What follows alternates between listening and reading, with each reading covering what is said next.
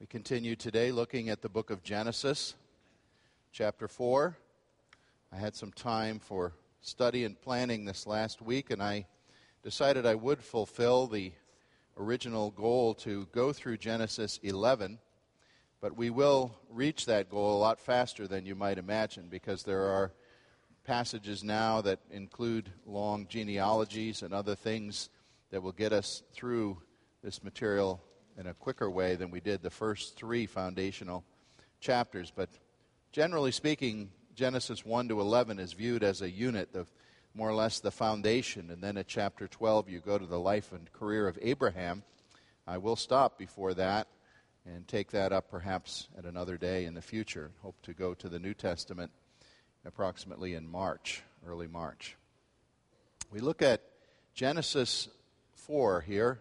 I'm going to pick up in verse 5 actually, but the text is verses 8 to 16. We're concerned about Cain, his life, his attitude, his actions that make him a significant person for us to consider, not in a positive light, but a very negative light. I will pick up actually in the middle of a sentence, verse 5, and remind you last time what we were considering as the two brothers brought sacrifices. And we read, But on Cain and his offering, God did not look with favor. So Cain was angry, and his face was downcast. And then the Lord said to Cain, Why are you angry? Why is your face downcast? If you do what is right, will you not be accepted? But if you do not do what is right, sin is crouching at your door, and it desires to have you, but you must master it. Now Cain said to his brother Abel, Let's go out to the field. And while they were in the field, Cain attacked his brother Abel and killed him. Then the Lord said to Cain, Where is your brother Abel? I don't know, he replied. Am I my brother's keeper? The Lord said, What have you done? Listen, your brother's blood cries out to me from the ground. Now you are under a curse and driven from the ground which opened its mouth to receive your brother's blood from your hand. When you work the ground, it will no longer yield its crops for you. You will be a restless wanderer on the earth. Cain said to the Lord, My punishment is more than I can bear. Today you are driving me from the land, and I will be hidden from your presence. I will be a restless wanderer on the earth, and whoever finds me will kill me. But the Lord said to him, Not so. If anyone kills Cain, he will suffer vengeance seven times over. Then the Lord put a mark on Cain, so no one who found him would kill him. So Cain went out from the Lord's presence and lived in the land of Nod, east of Eden. And this is God's holy word. Without any dispute, the last century or more that we have seen in world history, beginning somewhere close to 1900 or shortly after, has been the most violent and dangerous time of any comparable century in all of human history. Recently, I read, and it, it staggered me when I read it, but I, when I reasoned it out, I thought it sounds right. That one person out of five, 20% of every person born since 1900, has lost their lives either to violence or famine. That's staggering. And on a Sunday, by the way, when we mark the anniversary of the infamous Roe versus Wade bringing of abortion into our culture in such a wide way, when you consider the lives of the unborn alongside that, it surely is an even larger number. We just push aside things and don't think of them if they happened before our lifetime. Someone said recently World War I had to be the most staggering event, really, more so than World War II in the way it changed society forever. And yet we don't think of that because we weren't alive during World War I. At the Battle of Verdun in 1916, that the longest battle of World War I, I, I can't take in the numbers. At that one battle, there were 700,000 casualties. That's a larger number than all the casualties of the American Civil War in one battle. Life really became cheap in the 20th century. And we see its fruit all the time now, not just in warfare. We see children dying at the hands of careless, explosive parents. We read of terrorists blowing up anybody who happens to walk near them. They're trying to send some kind of a message with their suicide bombs, and no one can ever read what the message means, except here's an angry person, a person to be feared. We are tense people, we are combative people, we are on edge in many aspects of our society. Our politics are conducted even in this free land, in the midst of much conflict and dispute. And people fear on every hand that if they get in the wrong side of somebody in a local uh, disagreement, that this litigious society is going to have the other person in court against us in short order. Life really has gotten an edge to it and a danger about it that it did not have more than a century ago. Well, Genesis is the book of beginnings. We've called it that a number of times. And I remind you again that chapter 4 shows the beginning of the human family. And maybe you would expect the Bible to be an idealistic book. And so it would present an idyllic picture mom, dad, two brothers, and the happy family dog. But that's not the picture. The Bible's stark realism depicts instead that the first child ever born in this world was a murderer. And the one he killed was his own brother. And so, in a few sentences of Genesis 4, the subject of the family and the subject of homicide are introduced together. Because of his sin, Adam and, his wife Eve lost their privilege of tending God's garden and having that precious fellowship face to face with God. Now it spins out, you see. Now the effects are becoming wider. As Cain denies accountability for his own brother and takes his life. And Genesis 4 seems to tell us that yes, sin begins in the breakdown of our relationship with God, but once that relationship begins to break, every other relationship cracks and breaks along with it, and society itself is full of the effects. Competition, pride, brutal selfishness, treating others with a rude disdain, not trusting anyone. These things become a habitual way of life. And the little tiny book of Jude in the New Testament, verse 11, it's one chapter long, Jude 11 speaks about the way of Cain, the way of all these things, the way of a life dominated by violence and antagonism and selfishness.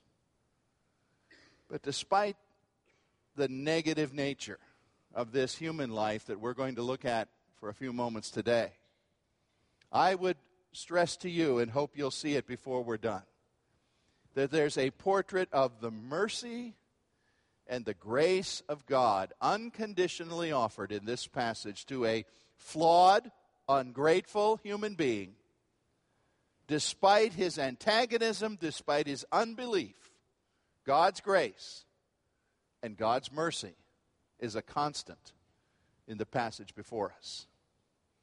Let me point you, first of all, to examine from this text the anatomy of a murder.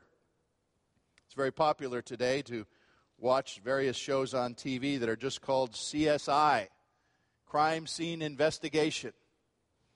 And the detectives, the scientists come and use modern technology to try to look around the body bag that's laying there on the sidewalk and say, What happened here? Why did it happen? How did it happen? Who was responsible? What clues can we follow? Well, there's not that much of a mystery around the body in Genesis 4. We know who did it. We don't know exactly how he did it, but with his own hands, Cain murdered his brother. It was not an impulse act. It was not something that he got up one morning all happy and in a good mood and then suddenly just went insane. You know, he couldn't plead the insanity defense. It was a cold and calculated outworking of the inner man. The, the man that Cain was spiritually broke out in action against his brother.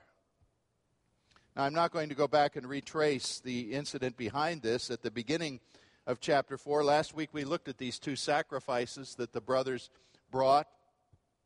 One evidently was beautiful, it was edible, it was very nice, but it was contrary to something the Lord had already revealed should be brought. And if you're bothered by the silence of that revelation made known to you, it's quite clear that God had said something in what I read today, verse 7. If you do what is right, won't you be accepted? The implication is very clear. Cain knew what was right, he knew what he should have done. But he, for some reason, refused to do it. And he said, I will come to God on my terms. I will bring God my sacrifice. He should be satisfied with what I bring. God wasn't satisfied. And so this terrible outbreak of tragedy in a family began with a worship controversy. People think worship doesn't matter very much, you know, just, oh, do your thing in worship. God likes any attention you pay to Him. Well, the scripture says God wants to be worshiped the way His Word shows us to worship Him. And if we go wrong in our worship, we're going to be set on a wrong course in the rest of our lives as well. Now, plainly, where we began in about verse 7 today. You see the fact that Cain had the chance to repent and to set his sacrifice right. Even though the sacrifice was condemned, that wasn't a life ending event. The Lord appealed to him somehow by the Spirit and said, Cain, do it over. You have a chance. Come and worship me the right way, and, and I'll be pleased with you. But if you don't, know this that sin is like a beast, like a wild animal, a tiger perhaps, crouching at the door of your dwelling, and it will leap on you and tear you to shreds if you are determined to continue doing things in your own way instead of my way. Notice the promise God said to him, but you should master it. God doesn't tell people to do things that are impossible. It desires to have you, but you must master it. The end of verse 7. Well, that meant he could master it if he chose to. He could make this decision. He could have come to God and repented and said, Lord, I've been wrong. I am sorry. I humble myself. I admit my need of you. I want to walk in your way. And the Lord would have been pleased with Cain. But instead, we read that his anger burned deep, and it was anger at God. He wouldn't be mastered by God, so he was mastered by his sin. And he didn't have an iota of humility or repentance. He just gave free rein to his own thinking. And indeed, that beast that he was warned about did pounce first on him, leading him to be the one who pounced like a beast on his brother Abel. You see, the blazing resentment towards God couldn't attack God. So he had to attack the nearest target who represented God, his brother who had gained God's approval. And thus, with a very brief crime scene investigation, we have in a few words the crime itself in verse 8. It's told very simply. Cain, with some plan in mind, said, Brother, come on out in the field. I need to show you something. And we know he didn't have a handgun. We know he didn't have any weapon that could kill his brother at a distance. In that time, he would have had to do it with his own hands, whether it was a rock crushing Abel's head, a club whacking him down, a knife perhaps. What it was isn't told, but Cain did it. He attacked his brother and killed him. And it appears, as far as we are told, that his conscience was troubled by it. Not one single moment. I've done away with the object of God's approval. Maybe I've even done away with God, he might have thought for a moment. Well, secondly, we consider God's inquest for a murderer.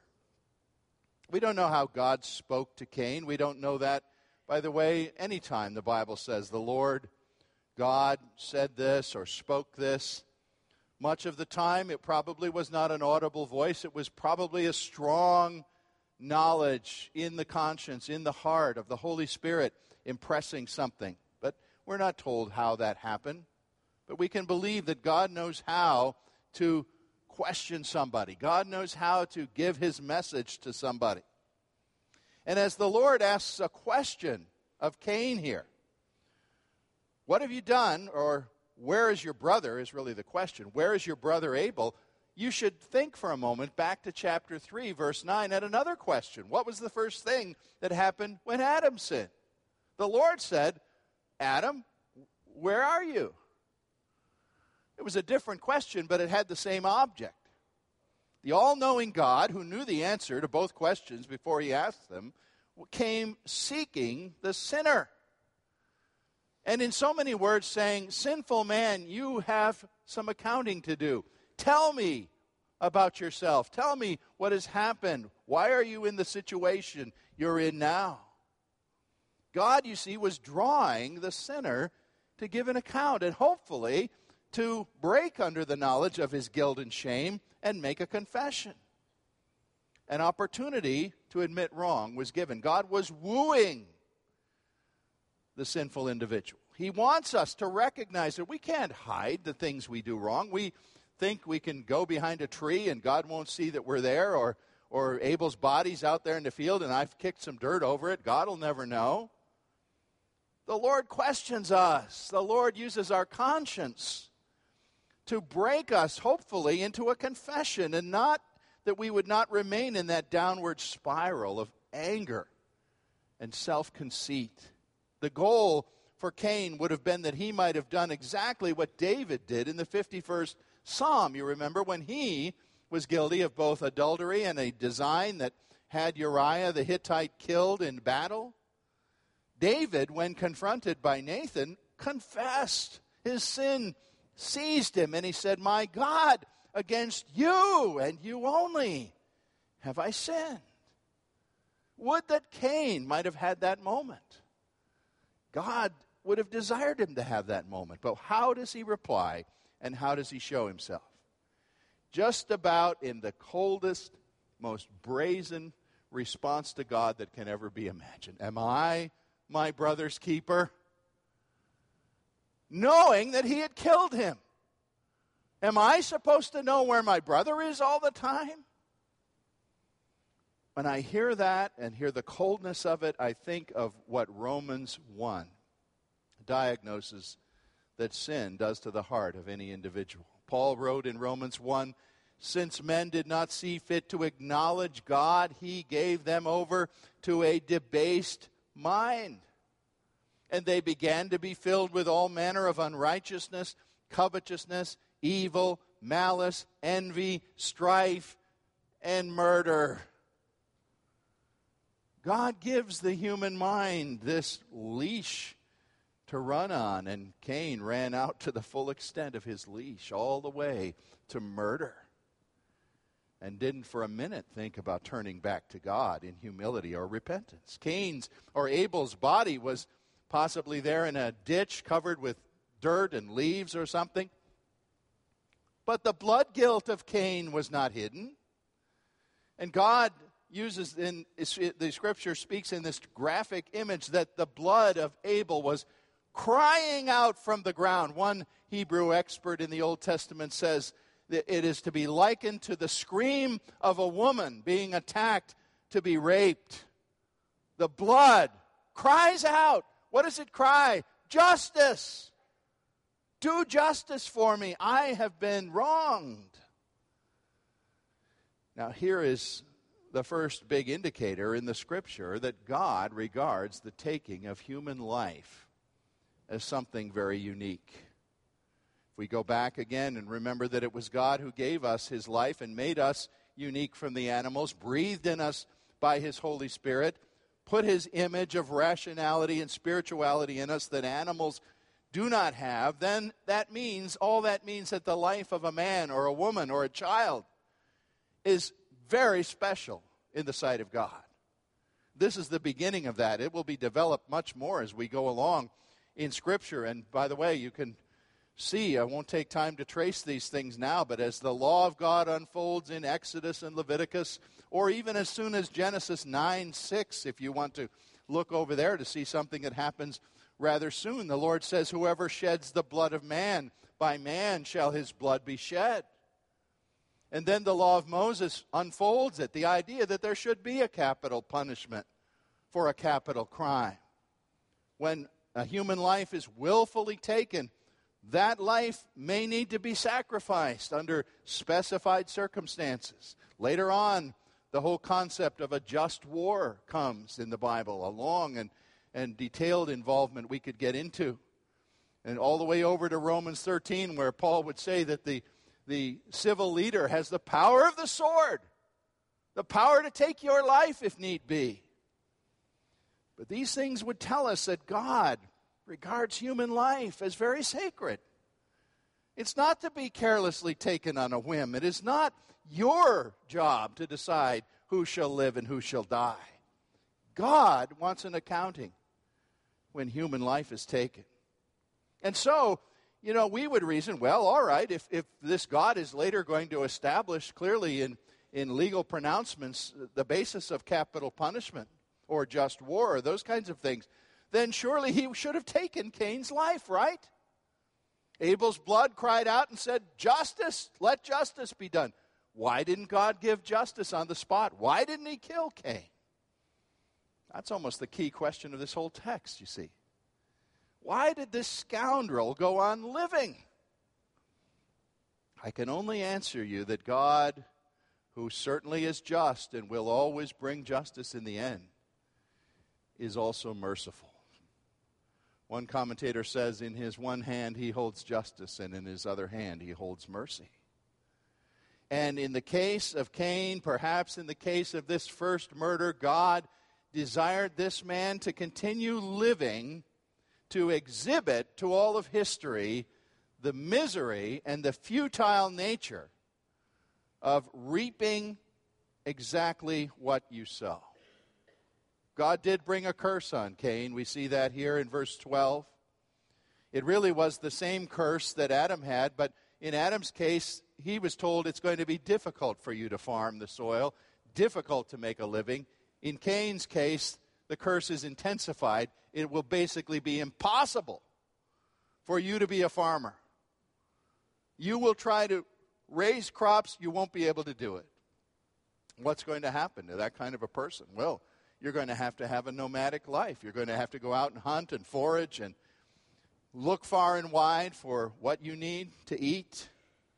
And that's going to prevent you from being a settled person having one home, you're going to have to be in exile from settled society.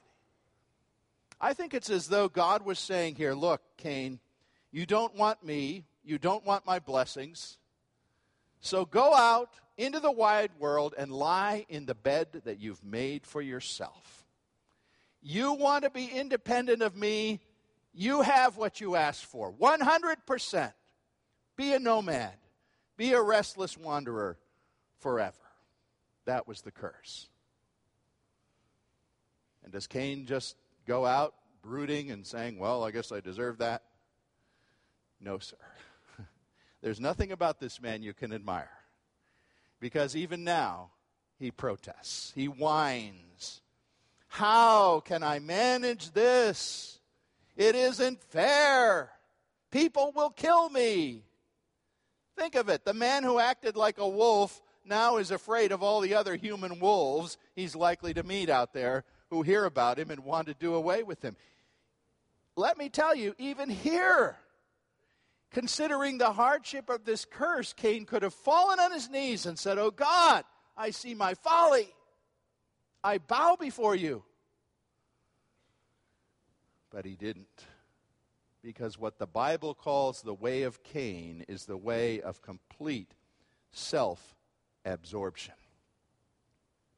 How often have we lived like that? How often have we come along in life, maybe committed some really bad decision, but we weren't willing to face up to the fact that it was our bad decision, and, and some really negative circumstances crowd in on us, and we go, oh man, life isn't fair. Well, I think the scripture is showing us that until we will submit ourselves to humbly live under the providence of God and the good government of God, and live by faith, trusting in Him and His revelation, then it's almost going to be like we are in combat with the world. And the world is more like a prison to us. It's almost as if we are fighting against the law of gravity, trying to live entirely self determined lives. The world is going to be our jail. You see, it's when you submit to God when you, in effect, are a slave to God that you're really free. But without that, you simply end up like Cain, stewing in your own juice. Now, I draw this passage together in the third place by speaking about God's grace to a murderer. Cain is a despicable guy. I don't have a good word to say about him. If you can find a redeeming quality in this man, I wish you'd tell me what it is as we watch him and we listen to him, we, we want to say, God, you should have knocked this guy dead. You should have shown yourself the just God. He didn't deserve anything. Why didn't you kill him? God had another purpose. And Genesis 4:15 says something mysterious when it says God put a mark upon Cain that warned other people to leave him alone. What was that? You know, it's interesting that out of uh, 15 or, or 18 Bible commentaries on Genesis that sit on my desk, nobody spends much time discussing that mark. Why? Because we don't know what it was. Nobody has a clue. Some speculate maybe it was some kind of a tattoo. Another says, oh, maybe it was some physical disfigurement that made him repulsive to look at, and people would just stay away from him. We don't have an idea. I have no idea what the mark was. But whatever this stigma was, you see what purpose it served. It was God's badge of safe conduct for this man. It was given to protect him. It was given as an act of mercy to an unrepentant person. Now we say this is strange. Cain cursed God. In effect, he, he was separated from God consciously. Notice he, he had some wistfulness in his voice, I think, when in verse 14 he says, You're driving me from the land, and I will be hidden from your presence. He did recognize that this was going to mean spiritual alienation. And yet he wasn't sorry. And we say, Why, God? Why did you do this? And I would say we can only explain it this way that Cain was allowed to live as an abiding example, a billboard along the side of the road for other people to see and know here is a man who has forsaken God, and here's what becomes of a man who forsakes God. And so to tell the world, don't follow this man. The way of Cain is the way of misery and the way of loneliness. He became fatherless. He was dominated by a constant anxiety. He had no God. He had no brother. And this land of Nod isn't even exactly a country, it's simply the barren wilderness of the world in which he was made to wander without security or without roots. Cain shows people for all time how empty is a secular life spent in exile from the presence of God. Back in 1863, a short story was written that has retained popularity. I know I read it as a required assignment in junior high school. Maybe they still read it today. The story was by an American writer named Edward Everett Hale, who became famous because of this story published in the Atlantic Monthly during the Civil War. The story was called A Man Without a Country.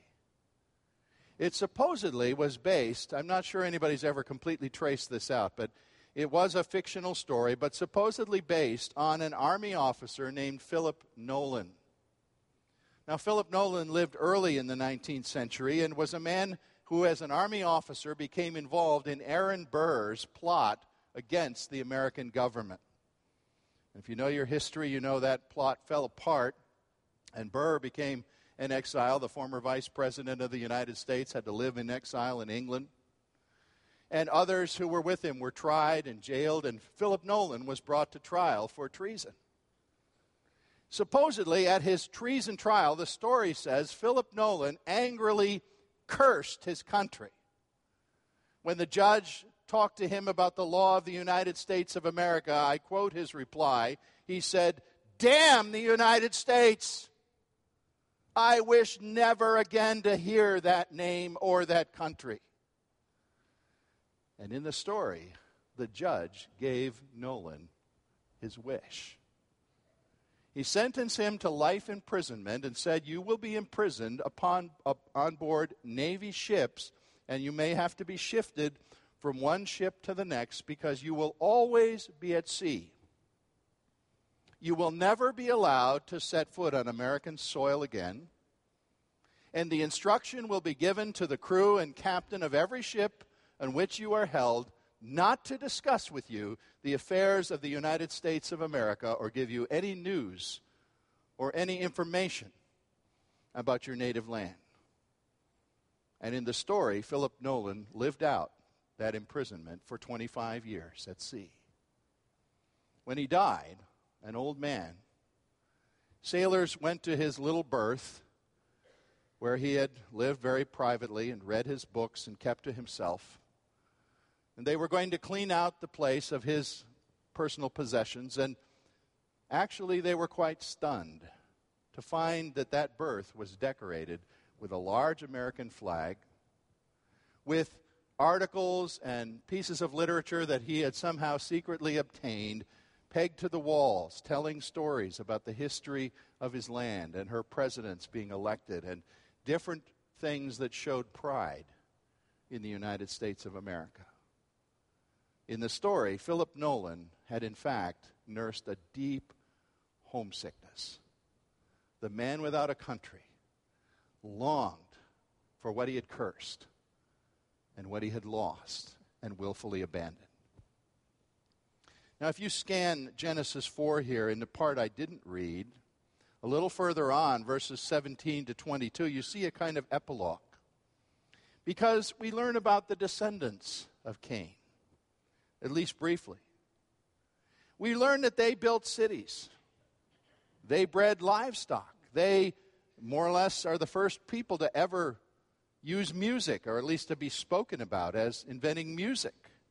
They forged tools and weapons out of bronze. In short, the line of this godless man were people of accomplishment, people of advanced culture and society. By God's common grace, He doesn't say every unbeliever can never have any talent or has to be a witless moron. He allowed them to be intelligent people. But we might ask, as we read about this, what were the vast cities and the development of the fine arts and the high technology that these people had without the redeeming grace of God alive in their midst? You know, secular man builds cities that are amazing to look upon. But all by themselves, they are not spiritual homes. And we well know that in many of the great cities of our own country and the world, there are people living in isolation and anxiety, although surrounded by crowds on the sidewalk every day, they are immersed in a search for the God who their ancestors once abandoned. In conclusion, I tell you, Genesis 4 shows the grace of God. It shows a merciful God hovering over the life of a man for whom we have no respect.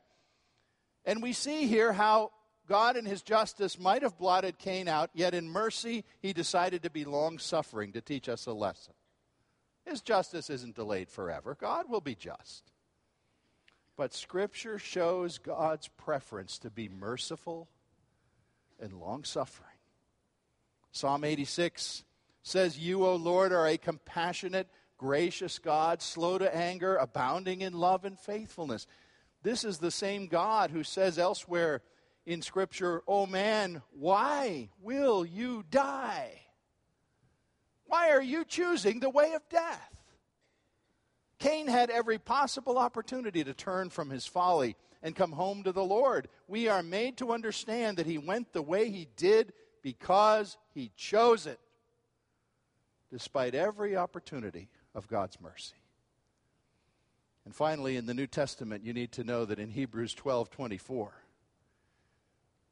poor forgotten Abel is spoken about again. There in Hebrews, the author says that the innocent blood of Abel was not shed in vain. It may have cried out and cried for justice, but that author took up the theme and said that Jesus Christ is the mediator of a new covenant, quote, whose sprinkled blood speaks a better word than does the blood of Abel. The blood of Christ doesn't say, When will justice come? the blood of Christ says justice has come, sin is reconciled, and salvation is offered to those who will believe in the one whom God has sent. And so, as God asked Cain one time, Where's your brother? You're accountable. He now asks people who walk in Cain's way of angry independence, Where are you? Why are you running away from me? Why are you determined to go it alone in this world when you can end your rebellion by bowing before me? We either live in the way of Cain and live as a lonely exile, or we discover to our everlasting delight that the way of the cross of Jesus Christ really is the way that leads home. Our Father, we pray today for those homeless exiles who insist on running from you. If there is such a one among us, someone who is sure that their way, their thoughts, their determinations, their goals are better than yours, we pray that you would break that person, that you would put that one on their knees before you to come to see that you in Christ have done that which pays the price of that willful sin and is ready to bring us home. We pray, O oh God, for those whom we know among our relations and friends who are in the way of Cain. We beseech you, God, to meet them, break them, bend them until they would turn to you with great joy. We ask this in Jesus' name. Amen.